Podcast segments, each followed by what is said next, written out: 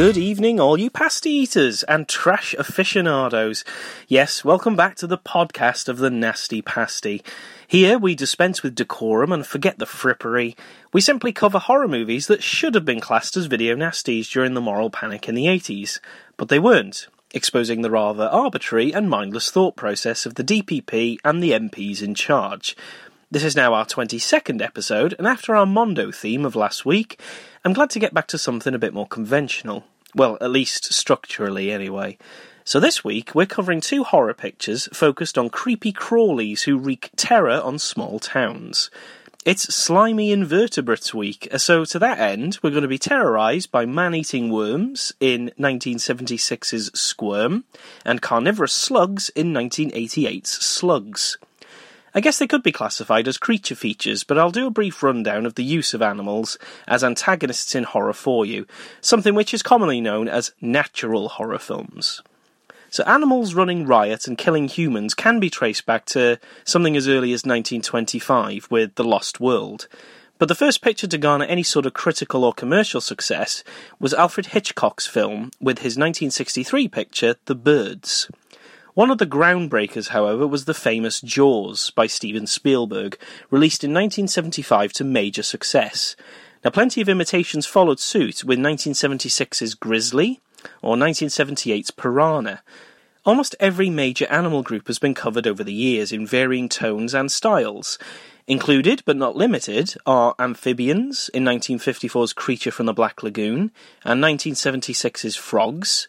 There's arachnids in Arachnophobia, Kingdom of the Spiders, tarantulas, The Deadly Cargo, and ticks. Birds attack people in The Birds, uh, Birdemic, Shock and Terror.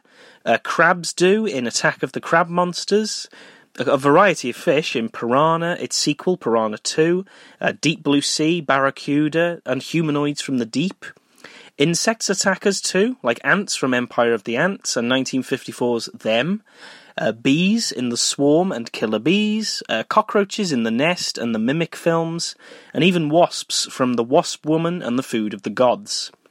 Bears attack in Grizzly and Prophecy, whilst Man's Best Friend attacks in Cujo, 1976's Dogs, and Dogs of Hell.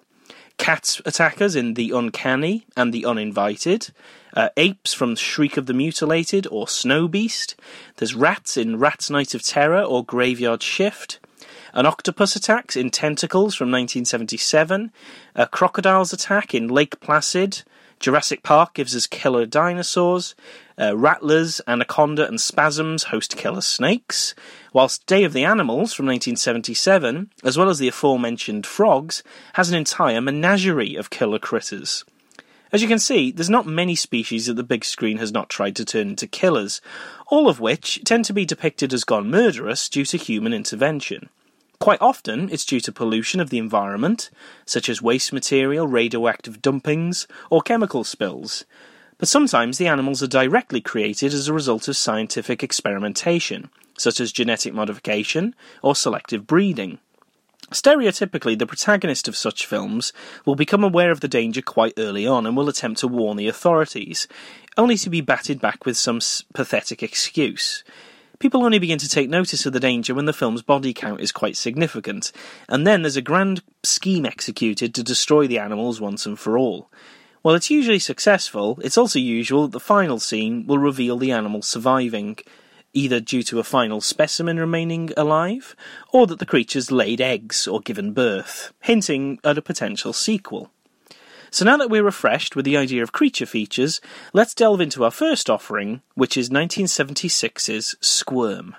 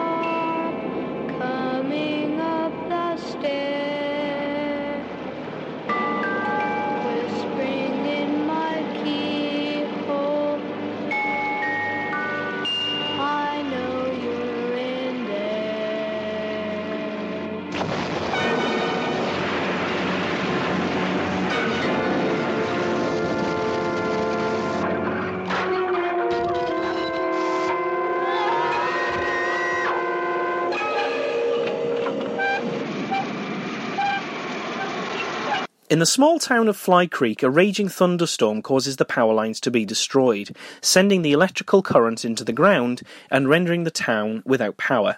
Naomi, along with her daughters Jerry and Alma, discover the lack of power in the morning and attribute it to the freak storm. Jerry asks local bait seller Roger to lend his truck in order to pick up her boyfriend Mick, who's travelling from the city to browse antiques. They meet in the woods and drive to the shops to pick up some ice, with Mick trying a chocolate soda at a local bar, only to find that it has a bloodworm in it and falling foul of the sheriff, Jim Reston. Upon their return home, Roger is being chastised by his father Willie for lending the car out, as all of the worms in the cargo area have suddenly escaped. Jerry takes Mick to see antique dealer Beardsley, but they only find a skeleton in the back garden. Upon returning with the sheriff, the skeleton has disappeared, and the pair subsequently find it again in Roger's truck. Jerry and Mick take Roger to go fishing, and after a worm bites Mick, he leaves to investigate the skeleton again with Alma. They break into a dentist's office with the skull and find out that it is in fact the remains of Beardsley. Meanwhile, back at the lake, Roger says that he has a surprise for Jerry and begins to kiss her against her will. She pushes him off only for the worms in his bait box to suddenly attack him, burrowing deep into his face, causing him to run off. Jerry recounts this to Mick and Alma, who tell her of Beardsley's demise. Jerry and Mick also travel to Roger's bait farm in order to put the skull back, but are shocked to find Willie's corpse riddled with the worms. Later on, Naomi makes the three dinner, and they all sit down to eat it when an old tree from outside suddenly falls down and destroys the dining area. Mick looks outside and sees hundreds of worms burrowing out from under the tree, and they disappear almost as soon as they appeared. Mick then deduces that the downed power cables in the town are sending electricity in the ground and driving the worms out in a frenzy, only retreating because it's daytime and they're highly photosensitive. He runs off to fetch timber in order to board the house up as it will be dark soon, whilst across town the worms swarm and attack people as darkness breaks, killing the sheriff and his lover, as well as an entire bar's worth of patrons. On the way back to the house, Mick is attacked by the still alive Roger, whose face has been maimed by the worms and he's been driven mad. Back at the house, Alma and Jerry try to calm Naomi as she's starting to descend into madness.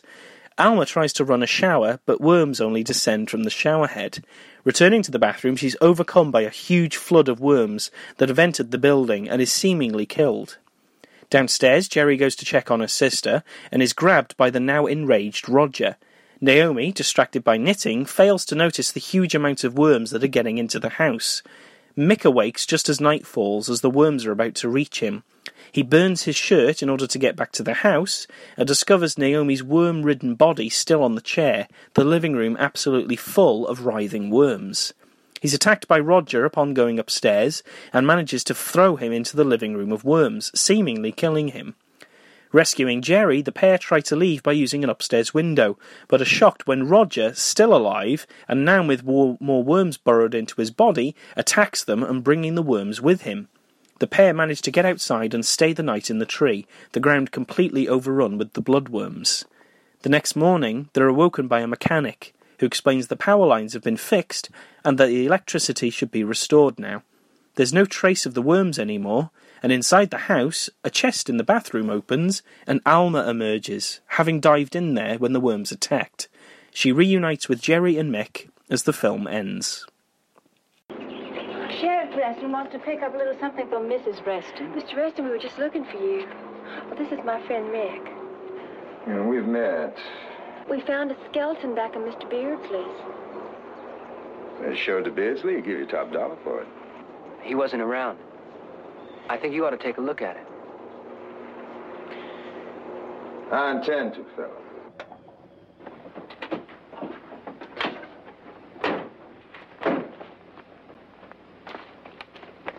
Which way? Round the back.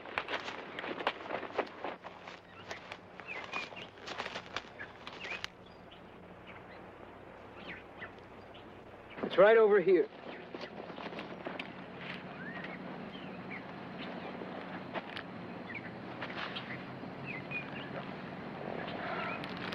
Now, listen, fella, I don't know what you're up to.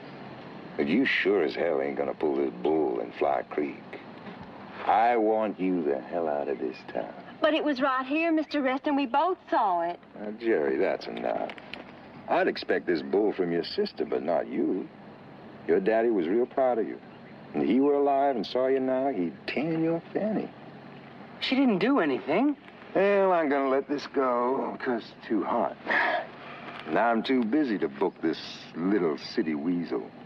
I got goddamn town to put back together again.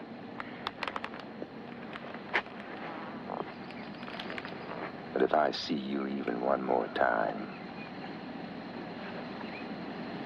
you won't even be able to call a city lawyer. Because all the phones are dead. Squirm was technically the first outing for director Jeff Lieberman, who'd previously only released a short film in 1972 called The Ringer. Now, in the 1970s, animal attack movies had become popular, especially in the wake of Spielberg's Jaws in 1975. Lieberman got the idea for the film from some of his childhood escapades with his brother. A particular incident occurred when the pair hooked up a transformer that was intended for a train to the wet soil around them, driving the electricity into the ground and bringing out hundreds of worms to the surface, only for them to try and escape the glare of the boys' flashlights. He wrote the script in 1975, inspired mainly by the plot of 1963's The Birds, and he originally wanted the film's scenes to be set in a New England town, but budgetary limitations forced him to set the film in Georgia instead. The house used as the Sanders home was a southern colonial era house that looked exactly as it appears in the movie, with the exception of the dining room area, which was a fake extension constructed especially for the tree destruction sequence. Beardsley's house was also pre existing before the movie was shot, and it was notably considered an infamous haunted house. Principal photography began in December of 1975 in Port Wentworth, Georgia, and it took just 24 days to complete. R.A. Dow, who played the character of Roger, actually moved to Port Wentworth a few weeks before shooting began, in order to get a feel for the southern nature of the people, whilst Jean Sullivan, who played Naomi, exaggerated her southern accent due to both the location of proceedings, but also because she was a huge fan of the plays of Tennessee Williams. The scene in which the tree falls and smashes into the Sanders dining room was achieved by doing exactly what it looks like. They literally felled a tree and hung it by a crane to drop it on cue. The actors were really running for their lives when it fell into the dining area, with several cameras placed inside the set to maximise the amount of footage from the scene. Because of the expensive nature of the scene, they could only do the one take, but it actually turned out rather well. When Willie's corpse is found by Mick, this effect was achieved by burying actor Carl Dagenhart in the ground with a fake body consisting of a skeleton, clothes, and hundreds of worms attached to him to give the impression of a decaying body.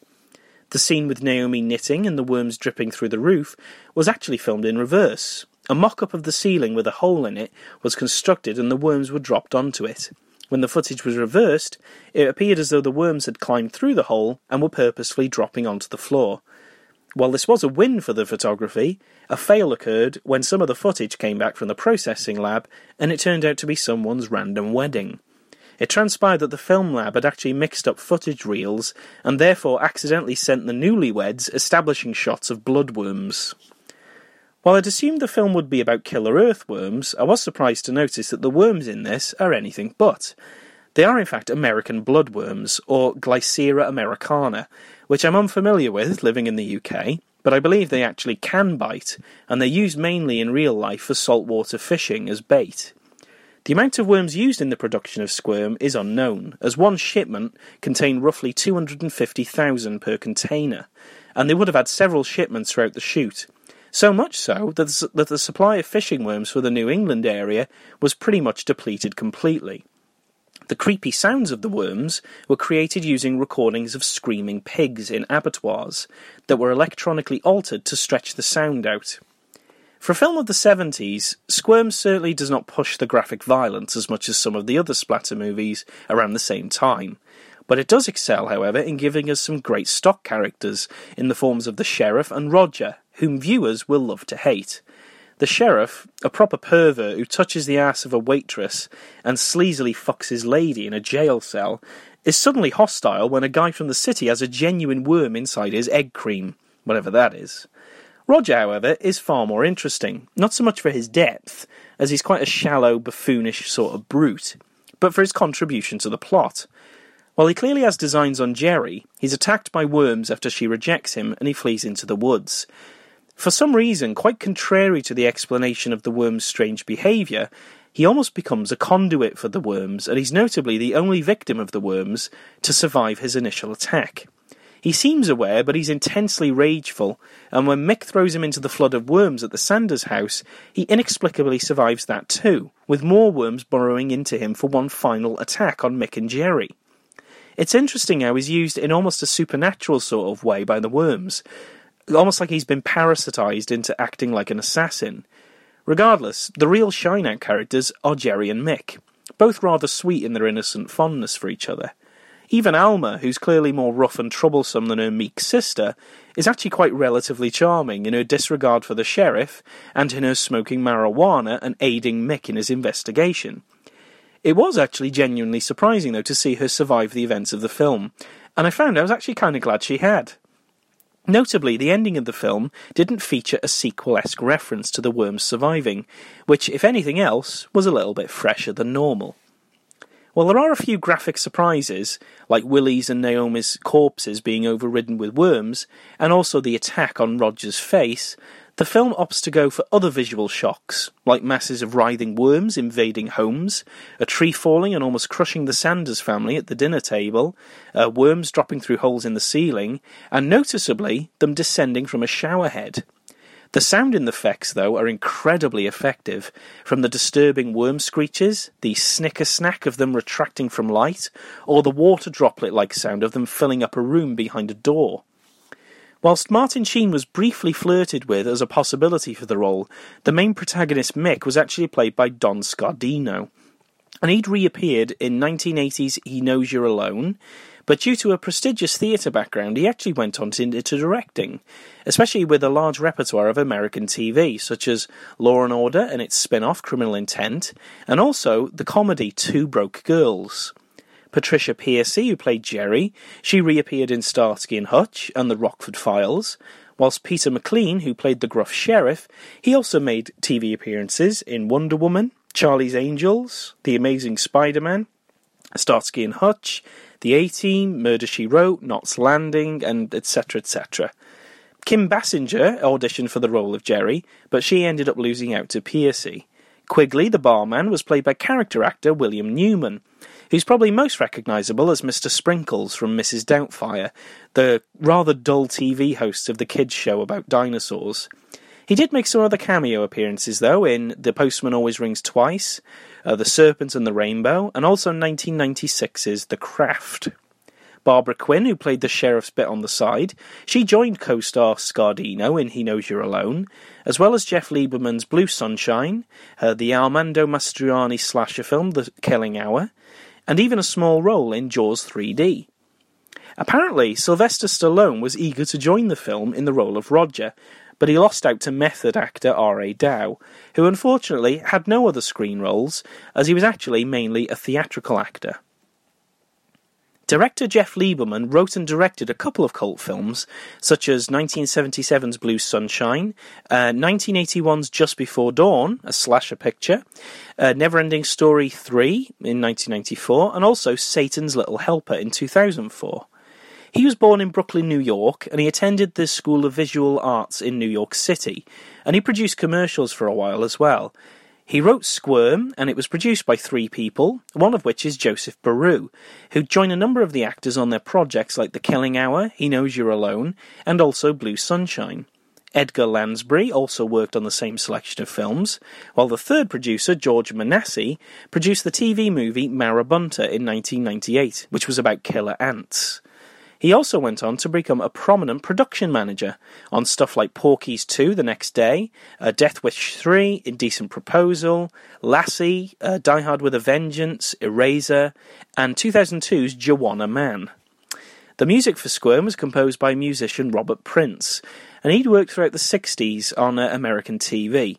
He'd graduate from Squirm onto 1977's Snow Beast, which was about a killer Sasquatch, as well as some episodes of The Fantastic Journey and Wonder Woman.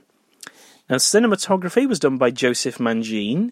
He'd done some uncredited photography work on a film that we've covered before, uh, the hippie splatterfest I Drink Your Blood. He'd also worked as a director of photography on 1980s Alligator, uh, Jack Sholder's slasher film Alone in the Dark, uh, The Exterminator Part 2, uh, Neon Maniacs, and also Alligator 2 The Mutation. The editor, Brian Smedley Aston, was known for his producing work with British director James Kenelm Clarke, notably on the British video nasty film Expose, which is sometimes known as The House on Straw Hill.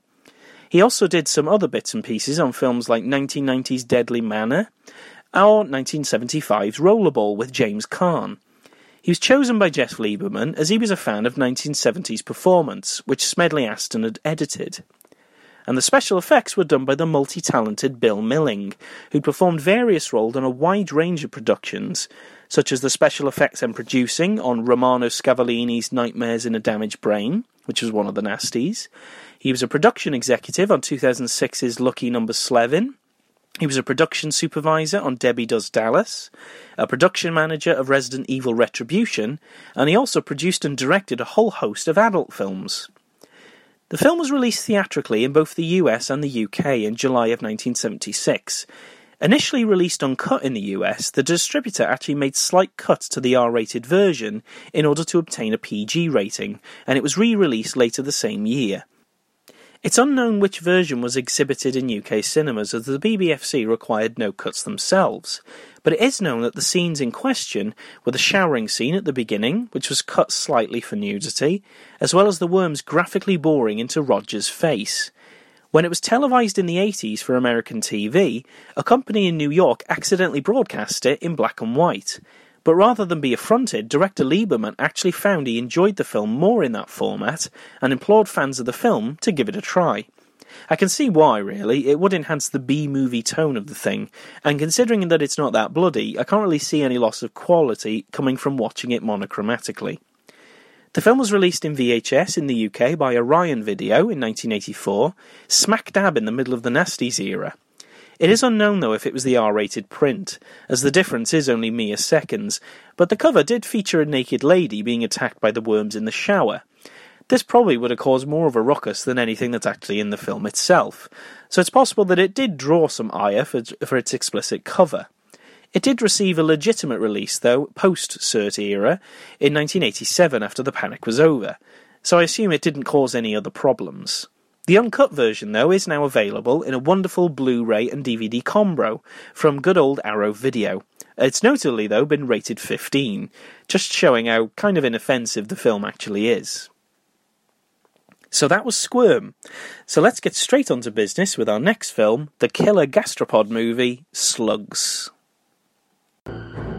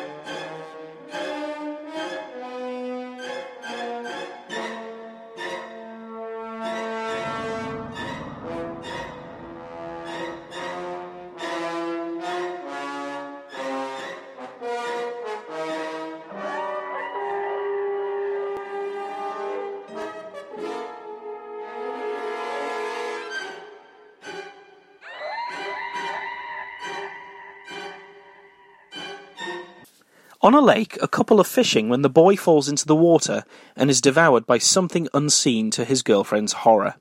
Soon after, homeless man Ron Bell stumbles to the house where he's squatting and crashes on the sofa drunk, only to be suddenly attacked by something. Health Inspector Mike Brady and his wife Kim are out for an evening with their friends Dave Watson and his wife Maureen, who's apparently drinking too much.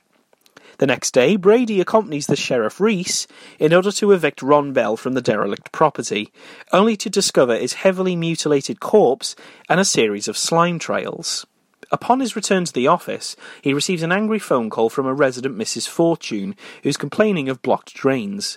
Sanitation inspector and friend of Brady, Don Palmer, investigates the sewers beneath the house to discover a clump of torn meat clogging the pipe, as well as something in the pipe that drags his dipstick from his hands. Later on that day, couple Harold and his wife Jean do some gardening when slugs go into Harold's gardening glove. Putting it on, he's bitten by the creatures and struggles to get the glove off, having to hack it off with a hatchet. In the ensuing chaos, the greenhouse explodes, killing the pair. Upon returning home, Kim informs Mike of their demise and also of their sudden problem of, with slugs in the garden. Reaching out to touch one, Mike is bitten by the slug and manages to catch one in a jar.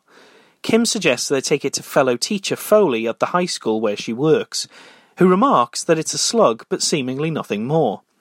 Meanwhile, teenager Donna reunites with her boyfriend Bobby at her parents' house when they're out in order to play hooky, while Maureen, drinking again, fails to notice a slug inside the lettuce that she's just brought home. After having sex, Donna and Bobby realize that the bedroom has become overcome with slugs, which devour them alive. With David returning home, Maureen hurriedly makes them a salad, failing to see the slug being chopped up as well. David subsequently suffers a headache and nausea throughout the night, and at a meeting the next day, his head graphically explodes with small worms bursting from his eye. Gathering evidence and returning to Foley, Brady and John suggest that the slugs are responsible. Foley, having seen one of the slugs attack one of his guinea pigs, concurs and suggests that a mutation has taken place, as the slug's slime now seems to have a neurotoxic effect, and the parasite that slugs naturally contain have resulted in David dying the way that he did, with giant schistosomes emerging from him. Kim phones her husband and explains that slugs are starting to pour from the taps, having infested the water supply. Brady attempts to have the water inspector, Frank, shut the water off, but is refused. Frank is then subsequently killed when slugs emerge from his toilet and eat him. Brady tries the mayor, who ridicules the idea, and Foley explains that he's concocted a substance that will kill the slugs by igniting the moisture in their bodies. So he, Mike, and Don formulate a plan to dump the stuff in the sewers where the slugs are breeding. At a Halloween party nearby, student Pam runs away from a creep who tries to grope her, only to fall through a sewer grill and end up being eaten alive by the slugs. Mike and Don reach the main breeding ground and discover thousands of the slugs. Don has an idea to electrocute them in order to gather them in one place, and he does so, causing them to rapidly flee into a filtration tank. The pair throw a bunch of meat into the tank until they can get Foley to dump the material, but Don is suddenly flung into the tank by a jet of water and is devoured in the water.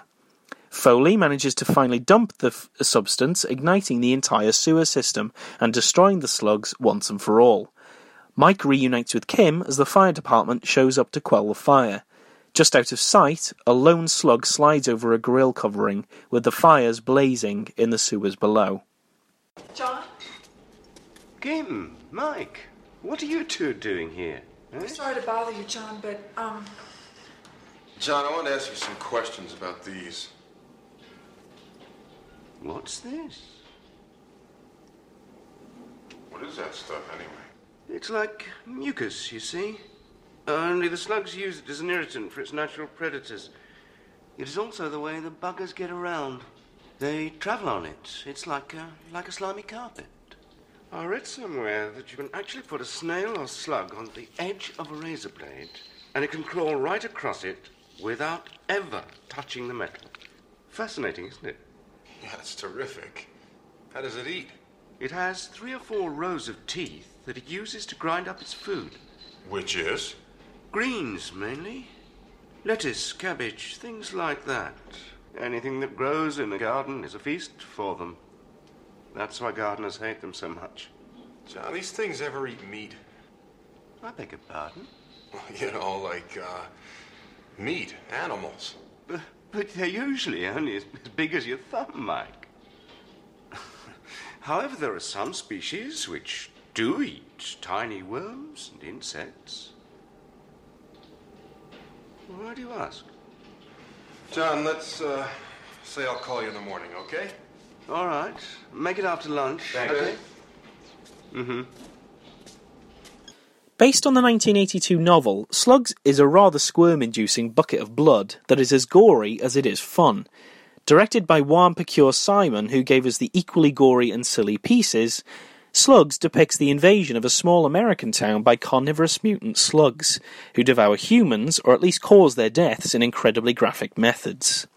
Shaun Hutson, the British author of Slugs, took inspiration from the paperback nasties of the UK around the same time, things like Guy Smith's Night of the Crabs or James Herbert's The Rats. The original source material was actually not so different from the film apta- adaptation, but it was notably set in the fictionalised British town of Merton. Other elements that didn't make it to the film was the slug's slime, which apparently once ingested drive the victim into a mad frenzy, with one little girl who tastes it suffering a seizure before tearing her mother's throat out with her teeth. Another scene has a little boy watch pet rabbit get devoured by hungry slugs, whilst another scene has Don and Mike purge Ron Bell's house of the slugs first before descending into the sewer. A scene that was changed a little though from the novel was the teenage couple being killed by the slugs. Donna originally dies when the slugs actually crawl inside her and eat her from the inside, whilst Bobby, who's actually called Clive in the novel, is killed when he jumps from the bedroom window and is impaled on a shard of glass. But other than that, the screenplay by Ron Gantman is quite faithful to the source material. Filming began at the end of 1986, with five weeks being spent in New York to film the exteriors. Very few sets were constructed for the film due to this agreement to film part of the film in the US, which had supposedly come about because of producer Francesca De Laurentiis, daughter of the famous Dino De Laurentiis, who was able to hire camera equipment from De Laurentiis Studios in North Carolina for a reduced price. Sometime in 1987, the shoot was located to Madrid in order to film the, film the interior shots. A notable exception to the set rule was actually the sewer filtration tank where Don meets his demise. The set was actually reconstructed on a smaller scale, no bigger than a coffee table surface, consisting of just a pipe overhead and a rounded wall at the back. This was then filled with water, and it actually had battery operated figurines wearing the yellow suits that are seen in the film. And this was used for the shots of when Don is attacked underwater, and some of the splashy explosive shots when Foley's concoction is dumped. Spanish actor Emilio Landa was shocked when they were filming the restaurant scene, as he actually noticed a lady at another table who resembled his childhood icon Silvana Mangano. It turned out that it was in fact her, and Landa enjoyed meeting and talking to her after the scene had wrapped. The set was rather relaxed and fun, with the crew remembering Juan Piquer Simon rather fondly. He apparently dressed in stereotypical director garb, like a beret, uh, sunglasses, riding pants, crop, and a cigarette holder, which amused the crew and kept the atmosphere on the film quite fun. Although the director of the picture, the actors were actually trusted by Piquer Simon and left pretty much to their own devices on the shoot, as he dedicated most of his attention to the film's prominent special effects. One of the most memorable effects is when Donna and Bobby are attacked in their bedroom, with Donna being quickly overcome by the greedy gastropods. The slugs biting her back was achieved using a sheet of piglet skin, which was used for its incredible resemblance to human skin. Small pistons filled with stage blood poked out from underneath the thing, and fake slugs were attached to the opening on the fake skin. The pistons were then poked out and stage blood was squirted, giving the impression that it was actually the slugs that were doing this. It is rather effective, especially combined with Donna's eyeball dangling from her socket. Due to the rather practical messiness and the sheer amount of slime that they had to use, the carpets in this scene were covered with garbage bags in order to prevent damage. David's head exploding was achieved by casting a mould of the actor Emilio Landa's face and rigging it with a small explosive pack filled with stage blood and fake slugs. Interestingly, the same brand of mould, more similar to the ones that dentists would use rather than just plaster, was actually used by Carlo Rambaldi during the making of King Kong. They could only shoot the scene once because of budget restraints, but it was so successful they only really needed to do the one take. The scene of the slugs racing away after being electrocuted was achieved using a barrel of fake slugs, which was coated in oil and poured down a slide contraption, which was designed to look like a sewer channel, and it was also perspectively to appear parallel to the ground rather than just looking slanted. The electricity effects were then added later in post production. A special effect that was cut, however, despite the model being produced and everything, was the appearance of a queen slug, which was supposed to be much larger than the others, and it was actually designed to be able to turn inside out. It was presumably meant to be encountered by Don and Mike in the film's climax, but as I said, it was actually cut from the film. The stars of the show themselves, the slugs, were a mixture of real banana slugs that were indigenous to the local area, as well as some fake foam shapes that were cut into S's. Small bay eels, called elvers, were also used, especially in the scenes of David's head exploding to portray the schistosomes, as well as the baby slugs on Ron Bell's corpse when discovered. The sheer amount of technical skill and graphic brutality of the gore was well rewarded when the film was actually nominated for the Best Special Effects Award at the 1989 Goya Awards in Madrid and it eventually won the accolade, something which is actually kind of equivalent to a Spanish version of the Oscars. Now, this film is actually one of my big favourites, mostly due to the incredible special effects, the general campness, and the funny aspects of the film, which make it a huge fun ride. The characters are lovingly cardboard and nonsensical, and the explanations for the event, in this case toxic waste dumping from many years ago, is suitably generic but cheesy enough. Even our intrepid hero Mike, he returns home from work to find out that his neighbours have perished in a greenhouse explosion, and he says something along the lines of, Oh no, those were really nice people. I liked them a lot. So what are you doing out here? Instantly forgetting the tragedy that he's just felt so bad about. Other golden moments are when the water inspector Frank shouts at Mike, You don't have the authority to declare happy birthday. Or Maureen declaring to her husband, I'm sorry I'm such a bitch. Another odd aspect is the dislike of people drinking alcohol. Maureen is chastised for being a heavy drinker, although she does knock back a cognac or two when she comes home from shopping. I mean, who doesn't enjoy that? Whilst Donna is annoyed at Bobby for wanting a drink to recharge his batteries. And the sheriff in this movie is even more grouchy than the one from Squirm. There's literally no scene where he's happy at all, and he constantly puts his deputy under strain with insults. One minor problem I do have with the film, though, despite it not being a massively complex character, is with Pam, the clever student who shows discomfort at being at the Halloween party. She's kind of pushed far by her boyfriend into having sex, because he wants to play the horizontal mambo, and he rejects her as a result. So she wanders off alone, and the guy's friend who's been perving on them basically tries to rape her in the woods. She escapes, but ends up falling into the sewers and gets eaten alive by the slugs. I just thought what an unfair end to someone who's just been through enough, especially when the twats who try to assault her end up living. Compared to Jerry from Squirm, anyway, who rejects Roger's brutish advances and manages to survive, whilst Roger gets a face full of worms, as he quite rightly deserves. Main guy Mike is played by Michael Garfield, who'd appeared in the 1979 cult movie, another one of my faves, The Warriors, as one of David Patrick Kelly's thugs, as well as The Sopranos, and also all three of the Law and Order TV shows. Kim Terry, who played Kim, uh, there's a theme here, isn't there? Uh, she'd later appear in the soap opera Dynasty, whilst Alicia Monroe, who played Maureen, she appeared in 1983's Exterminators of the year 3000, and also the slasher picture Edge of the Axe. Emilio Landa, who played the unfortunate Watson, would appear in a lot of Simon's films like Pieces and also Extraterrestrial Visitors, and he ended up having quite a large, prolific Spanish TV career. Manuel de Blas, who played the crabby mayor, he'd been previously in the third Blind Dead film, The Ghost Galleon, while Frank Branner, who played his namesake Frank, there's that theme running again, uh, the unfortunate water inspector who ends up on the toilet in the worst way, he previously appeared in Hitler's Last Train from 1977, and also Simon's previous slasher, Pieces. Patty Shepard, who played Sue in the film. She also appeared with her co star Alicia Morrow in Edge of the Axe, as well as the thriller The Glass Ceiling from 1971 and the Giallo picture My Dear Killer. Now, as mentioned before, there's an uncredited cameo by veteran Italian actress Silvana Mangano as a restaurant customer. And she'd been in a variety of roles since the 40s, but one of her last true film roles was in David Lynch's 1984 picture Dune. Now, we've encountered director Juan Piquer Simon on a previous episode when we covered Pieces. Now, of course, he directed and wrote a multitude of cult films, including Slugs, Pieces, Extraterrestrial Visitors, Supersonic Man, and Manoa City of Gold. Whilst it was written by Simon and his colleagues Ron Gantman and Jose Antonio Escriva, the bit film was actually mentioned before, based on a 1982 novel entitled Slugs by British novelist Shaun Hutson.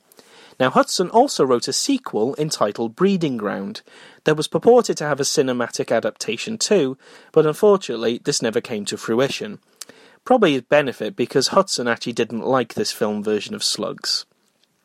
Producer Francesca De Laurentiis also worked as a script supervisor on Slugs, and she had some influence on other productions, like she was the continuity person on Conan the Barbarian, and she was also the production coordinator on the 90s TV series Zorro. Cinematographer Julio Bragado, he returned to work with Simon on two of his future projects, namely Manoa City of Gold and also 1992's Cthulhu Mansion. The editing was done by veteran Antonio Gimeno, who'd worked since the 40s in, as, an editor on things like Bava's Planet of the Vampires or 1977's Curse of the Black Cat. Slugs was his final film, however. He was assisted by Richard E. Rabjohn, who'd worked on a variety of American TV shows like Quincy, uh, The Fantastic Journey, and Star Trek Deep Space Nine. But the gloriously over the top gore effects were done by a bunch of talented people, headed up by Carlo De Marchis, who'd worked on Argento's Deep Red, uh, Ridley Scott's Alien, uh, Sergio Martino's The Great Alligator, and also 1982's Conan the Barbarian. He was joined by Basilio Cortijo, who'd worked on Pieces and Cthulhu Mansion. There was Patrick Tantalo, who went on to Gremlins 2, Edward Scissorhands, Ace Ventura Pet Detective, Me, Myself and Irene, and also the reboot of Halloween 2 by Rob Zombie. There was Emilio Ruiz del Rio, who'd worked on Fulci's White Fang, uh, Lenzi's Ironmaster, Lynch's Dune, uh, and Guillermo del Toro's Pan's Labyrinth. And finally, there was Roy Knyrim, who'd worked on the visual effects of The Abyss, uh, Tremors, Freddy's Dead The Final Nightmare, and he also did the special effects of Sam Raimi's Darkman. He worked on Children of the Corn Parts 4 to 6, Urban Legends Bloody Mary, Toxic Avenger Parts 2 and 3, Wishmaster 2 to 4, and also the recent Sinister 2. Now, Slugs was released in 1988 in the US cinemas, but it seemingly had no theatrical exhibition in the UK. It did notably get a ban in the county of Queensland, Australia, due to its graphic violence, but the ban was abandoned after the censor board in the region was dissolved. Because of its lateness to the party as well, the film managed to avoid the video nasty scandal completely, but it couldn't avoid the censorship in the wake of it. Now, Cinema Club released Slugs on VHS in 1989, but the BBFC demanded 43 seconds of cuts, mainly to Donna's attack in the bedroom and the hacking of Harold's hand with the hatchet. This cut version was the only version available in the UK since, even with a 1993 release upholding the censor cut, until finally, in 2009, Lionsgate released the film on DVD and the BBFC managed to waive its previous cuts, granting it uncut status for the first time in the UK. It's been that way ever since, with a very collectible pristine HD Blu ray and DVD being released in 2016, scanned in 2K from the original negatives by the great Arrow Video.